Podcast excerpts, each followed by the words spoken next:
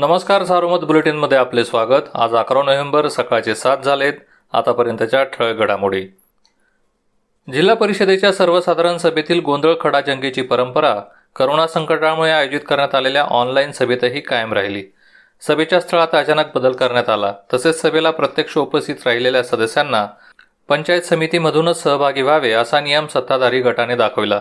यामुळे माजी अध्यक्षा शालिनीताई विखे यांच्यासह भाजप सदस्य आक्रमक झाले. स्थायी समितीच्या सभागृहात त्यांनी ठिया आंदोलन केले. आंदोलन करणाऱ्या सदस्यांची समजूत काढण्यास सत्ताधाऱ्यांना यश तर आले मात्र कोरम अभावी सभा तहकूब करण्याची वेळ आली. साईबाबा संस्थांमधील कायम कंत्राटी कर्मचाऱ्यांना थकीत वेतन देण्याचे व करोना संकटात आरोग्यसेवक म्हणून काम करणाऱ्या कर्मचाऱ्यांना चाळीस टक्के वाढीव वेतन देण्याचे आदेश औरंगाबाद उच्च न्यायालयाने मंगळवारी दिले. साईबाबा संस्थांचे मुख्य कार्यकारी अधिकारी के एच बगाटे यांची अवघ्या तीन महिन्यात बदली झाली.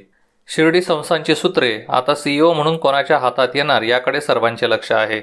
दरम्यान या पदासाठी तुकाराम मुंडे आणि प्रवीण गेडाम यांची नावे चर्चेत आहेत. जिल्ह्यात मंगळवारी दोनशे पाच कोरोनाबाधित वाढले.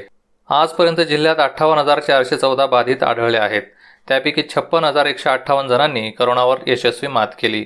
रुग्ण बरे होण्याचे प्रमाण शहाण्णव टक्के आहे. दरम्यान एक हजार तीनशे अडुसष्ट सक्रिय रुग्णांवर उपचार सुरू आहेत.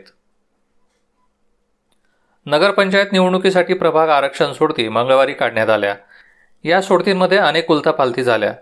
पारनेर आणि कर्जत नगरपंचायत निवडणुकीसाठी इच्छुकांच्या प्रभागात उलटफेर झाल्याने अनेकांचे मनसुबे उधळले गेले.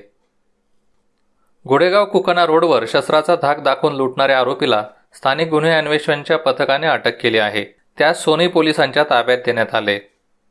या होत्या ठळक घडामोडी सविस्तर बातम्यांसाठी वाचत राहा दैनिक सारोमत किंवा भेट द्या तेजदूत डॉट कॉम या संकेतस्थळाला. नमस्कार.